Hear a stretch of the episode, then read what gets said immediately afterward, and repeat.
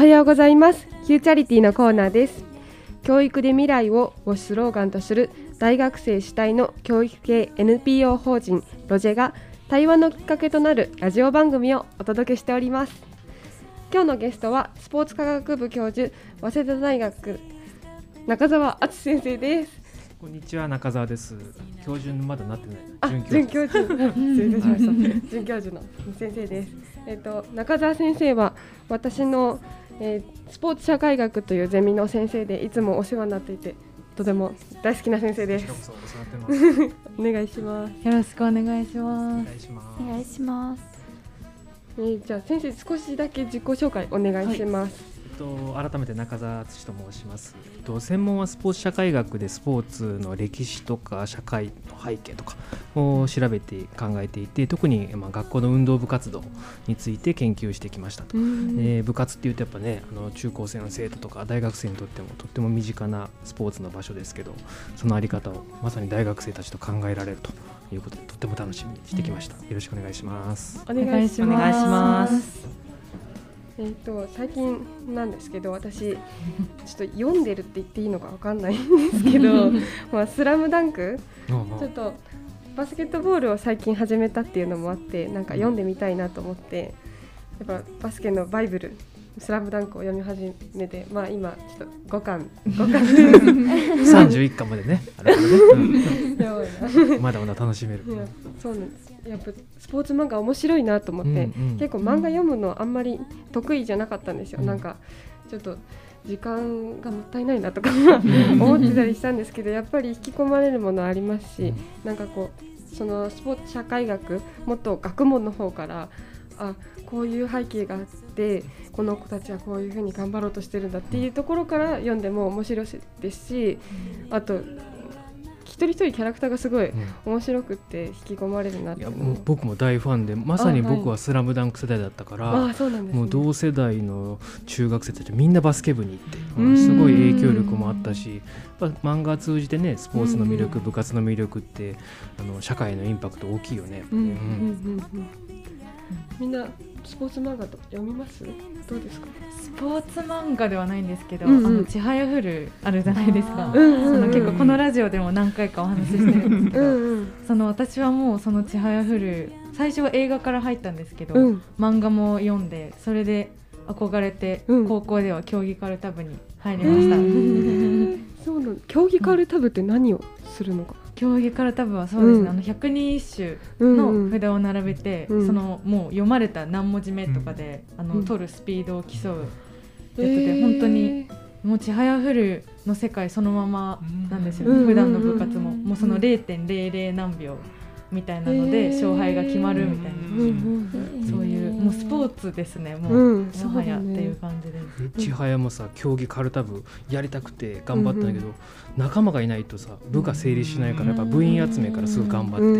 て、部活を成立させるってやっぱりもうスポーツも文化系もねやっぱり仲間集めてとっても大事だから、そういう魅力も詰まった漫画とか映画だったね。まあえっと、今回の、えっと、番組のテーマが、えーと、部活動なんですけれどなぜ私が部活動をテーマに選んだかというとそうですね。中高私は、えーと、中学校が、えー、まあ、2週間に1回とかの料理部でで高校がバスケットボール部でマネージャーをやっていて、えー、部活って何のためにやるんだろうっていうのをすごい考えてうんなんだろうな。まずスポーツを楽しむっていう側面もあれば、うん、なんだろうな。まあ先生っていうところから見たらすごく忙しすぎる、うん、まず学校の授業の準備もあってでしかも放課後は、えー、部活の顧問をしていなきゃいけない。うん、でなんかすごく私の顧問の先生はあんま部活来てなくってですごい部員もなんかこう先生に伝わってしまうんじゃないかぐらいの距離でちょっと悪口を言ってしまってたような ところがあってただ大学に入って私スポーツ科学部で部活動の先生のことを勉強していてとんでもなく過酷な労働環境であの顧問をされてたっていうことを気づいてものすごく反省したんですね。じゃあ部活って先生にとってはすごく苦しいものかもしれないしかといってスポーツとかあの新しい文化を経験する場でもあるし、であともっと学校っていう単位で見るとコミュニケーション力を身につけましょうっていうこう人間形成の場でもあるし、なんかすごいいろんな人のなんかうん目的だったりとかがすごく入り混じってる場所だなと思って、まあ、そもそも部活って何のためにやるんだろうっていうのをちょっと皆さんとお話ししたいなと思ってテーマに選びました。さすが山塩ちゃん、中澤ゼミ生として勉強してますね。おっしゃる通りで、よかった。学校の先生がね、あのすごい大変で最近はこうブラック部活なんていうちょっと怖い言葉もあるんだけど、そういうふうにこう部活を支えてくれてる先生とかこう学校のシステムまであの目を配るとなかなかこのままでいいのかっていうことがまあ社会問題になってる。でただ一方でやっぱり生徒にとって楽しみにしていたり、すごくあの部活の教育的意義っていうものもまああの確かにあるのでその辺のバランス皆さんどう考えますかっていうのが一つの論点だと思いますね。そうですよね。今ちょっと先生にとって部活のしんどい面がちょっと強かったですけどうちの高校にいた先生で部活のために学校の先生やってるって酔っ払うという先生がいて、うん、あ普段は言わないですけどその先生の酔う時の自慢話が前いた荒れてた学校、うん、工業高校かなんか結構荒れたとこだったんですけど、うん、部活動でこうみんながこう生活リズム整えたりコミュニケーションもしたりして割といい学校になってったっていう、まあ、どこまで本当だか分かんないですけどそういう話を結構する人もいて先生にとって部活がやりがいの人も一方でいるっていう面もありますよね。だから部活って何のためにあるんでしょうか、えー、いうか今は高校生高校3年生だよね、はい、その競技カールタ部とかやってて あどうどうだ部活って何のためにやるんだろうって考えてる、うん、そうですね。私今高校だ高校では、えっと、競技かるた部とあと軽音部を兼部してるんですけど、うんうん、あの私にとってそのあんまり高校の部活は盛んじゃなくてなんか週3だったりあと軽音に関しては2週間に1回とかなんですよ、うん、だからあんま部活っぽくなくて、えー、私にとってすごい部活色が強かったのが中学の時の部活で、私は陸上部に入ってたんですけどもうそれは本当に毎日休みなく部活があって大会もあって朝5時に集合みたいな部活だったんですけど私はそれがすごく好きでもうなんか私は陸上に本当に惚れていて惚れててあの目標もあって憧れの先輩がいてっていう状況だったのですごくなんかその一つの目標に対してもう律儀に。なんか毎日本当にそれに向かって努力する、うん、もう部活外でも家でも毎日何十分もやってましたし、うん、なんかそういう姿勢で体力ももちろんですけど、うん、なんかその目標に向かって頑張るっていう楽しさを知ったんですよね。だからもうそれでなんか私は結局その大きい目標は達成できなかったんですけど、それでもなんか後悔ないっていうようなそういう気持ちを初めて味わったんですよね。だからその家庭が大事だっていうような話よくあると思うんですけど、もうそれを初めて実感して、それはもう忘れない経験だなと思います、人生で。部活のいい話聞けていいですね、でやっぱりこう部活何のためってこう、なんかはっきりした一つの答えがやっぱあるわけじゃなくて、うん、あのスポーツ頑張りたいっていうのも一つの何のための答えだし、うん、いや友達と仲良くなりたいなとか、うん、いろいろこうなんかあの経験を増やしたいなってそれぞれやっぱり自分の決めた目的とか目標があると思うんですよ。でそれをやっぱり大事にすることが、あの部活の、まあ、一番いいところじゃないかなって思うんですよね。でそうするとあの陸上で頑張りたい。でこういう記録を出したいっていう目標は別に学校の先生が命令したわけでもなくて、うん、なんかこう国のルールで決まってるわけもじゃなくて自分で決めたわけじゃないですか、うん、でそうするとこう自分で決めたことを自分で頑張るっていうのは実はなかなかあの授業とかあのこう決められた教科書を学ぶような場面ではできない、えー、すごく自由な部活だからこそ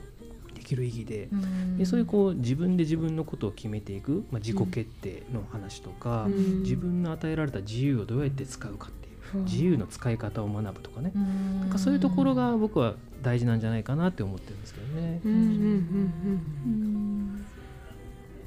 でもその入学したタイミングで部活が自由なんだって思える環境をどう作るかっていうのが難しいですよね。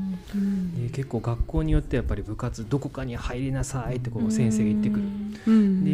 で4月になったら部活説明会があるから後輩たちが体育館に集まって先輩の話を聞いて勧誘ありますね、でそれはそれでこう一つのこう楽しみでもあるんだけれども、なんかそれがこう強制されて嫌でもどこか入らなきゃなんないってなるとこうなんかおかしくなっちゃう、でやっぱりだから部活はやってもやんなくてもいいんだよって一旦こうなんかすごく緩い、あの部活への期待値をこう下げて、緩く構えたからこそあだったらやりたいことやろうってこう思える部活の価値も見出されると思うので、うん、結構中高生でね部活がんじがらめで苦しんでるっていうあの子どもたちいたらあの一旦なんか部活へのハードルを思い切って下げてあの欲しいなと思いますね。うん。そうですよね。私も部活、まあ、大体中中高一貫だったんですけど、うんまあ、高校で何部に入るっていうのはもう共通のテーマで逆に入らないっていう選択肢が多分みんなの中にあんまりなくて、で先生も部活は入るものだよ。で、まあ、帰宅部っていう選択肢も与えられてなんかこう制度的に入りなさいっていうふうに言われてるんじゃないんですけど、うん、なんかこう入っていない人は勉強があんまりできませんとか言われてたなと今振り返って思って、なんか例えば。うん運動部で、うん、3年間頑張ってた人は、受験でもなんかやっぱりそこの精神力であったりとかが生かされるから、やっぱり部活は入った方がいい。っていうなんかちょっと半ば宗教みたいな、で逆に入ってない人は怠惰だとか、そういうなんかこうレッテルを貼ることでなんかこう。こう誘導部活に入りなさいっていう誘導に乗っけられてたなっていうふうに今なって思いますね。一つ聞きたいんですけど、学問領域の分野だと、こう部活すれば成績上がるとかっていうのは、こうアカデミックに言われてるもんなんですか？そこではっきりしないんですよね。で部活のこう、まあ、教育効果みたいな実証研究でいろいろまあ試みられてるんですけど、一方で確かに部活やったらなんかこう成績伸びた人格形成の心理的な指数が上がった、あるいはこう、えー、進学意欲が湧いて職業達成もできて将来の年収も上がるみたいなことを示唆する研究は確かにあるんですよ。でも一方で何の関係もないよっていう研究も結構たくさんあってでもう一方ではあの部活やると成績悪くなる。あるいは部活でスポーツにのめり込むと攻撃性が増してなんか犯罪を犯しやすいとかそんな研究もあるそうするとよくわからんなっていう、まあ、結論になるんじゃないかな、そうですね、その一つの理由は、うん、やっぱりこう部活ってこう一括りにあのまとめることは難しくて、うん、どんな部活をどんなふうに経験したのかってさまざまじゃないですか、うん、そうするとなんかこういやいや部活をやらされたっていうことと、自分ですごく試行錯誤して、あんなことこんなことを挑戦したっていう部活だと全く意味が違ってく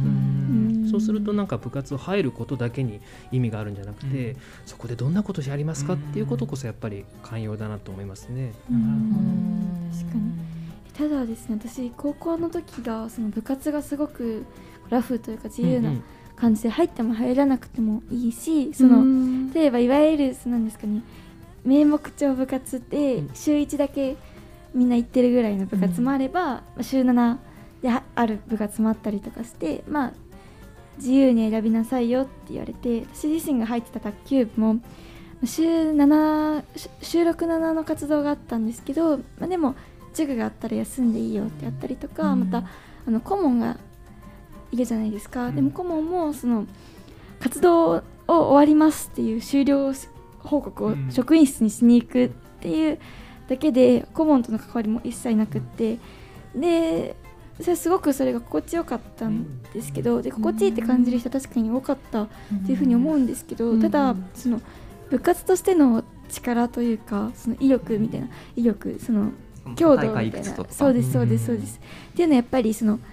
まあ、その顧問の、あの力とかもやっぱり切り離されてて、で専門的じゃないその経験者が初心者を教えるみたいな形で頑張って成り立たせていたので、やはりその大会でとかになるとちょっと弱かったかなっていうのが心残りではあった。でもゆる部活いいですよね。なんかあのそう、ね,、いう風なあの人気が最近高まってるっていうのがあのあの傾向も僕は感じていて、何あの大会で頑張って勝つことももちろん素晴らしくてそこに熱中してもいいんだけど、なんかそうじゃないあり方っていうのも認めていいんじゃないかと。で僕らがこう部活を語る時の言葉っていうのが実はなんかこう勝敗に限定されちゃって過ぎてると思ってて部活やってたって聞いたらさ「あれ県大会行きましたか？全国行ったことあるんですか?」ってなんかこう問いかけちゃったりそこでコミュニケーションしちゃうんだけどもっと部活をあの評価したり表現する言葉多様であっていい例えばチームの成績っていうのはそうかもしれないけど、個人として上手くなったのっていうその個人のこう技術の伸びとかをもっとフォーカスしてもいいし、あるいはまあ上手くなったか勝ったかどうかと別に楽しかったって聞いてもいいし、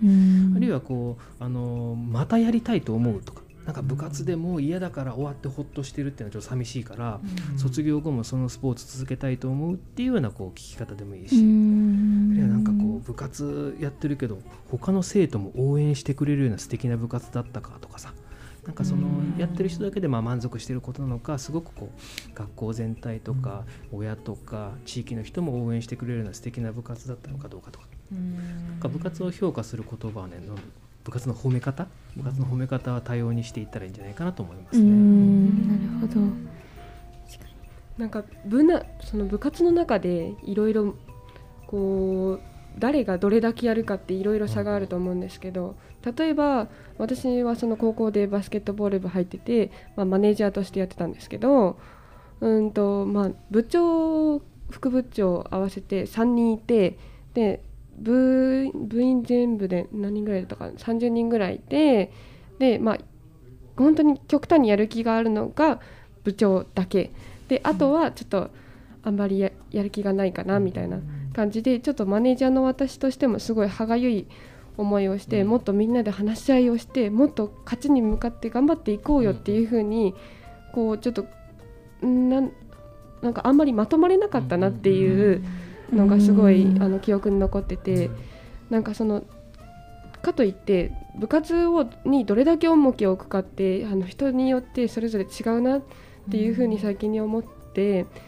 うん、部活以外に勉強頑張りたいっていう人もいるしそのこう一つの団体の中でどういうふうにこう個々をうん、こうまとめていくっていうか、どういうふうにやっていったらいいのかなっていうのは気になります。ね、難しいよね、本当まとめるとかこう、まあ、マネジメントするってさ、うん、で部活ってこうなんかあの一人であのやるんじゃなくてみんなでやるからその組織としてチームとしてのこうまとまりをどうするかってとっても大事なんだけど大事なんだけど何より大事なのはやっぱりその個人じゃないかとも僕は思うんですよ。でやっぱりこうえっと、個人主義っていうものがないがしろにされたるされているとやっぱりあのおかしな問題も起きてくる。そうすると一人一人の意見っていうものがまずやっぱり大事じゃないかと。でそれを大事にした上でじゃあチームとしてどうそれを調整するかっていうまあ個人を大事にした上での組織の在り方の議論っていう順番がまず必要じゃないかなと思ってて、でそうするとなんかこうやっぱ一人一人のあの話を聞くとか意見を聞く聞き合う場っていうのがあまりにも少なすぎる。部活っていうとなんか、うん、もう練習することのその活動そのものにあの偏りすぎていてでもっとなんかこう互いのコミュニケーションする場所っていうものをまさに部活の一部として確保した方がいいと思うんですよね。でそうすると今さもうあのクリスマス近づいてるけど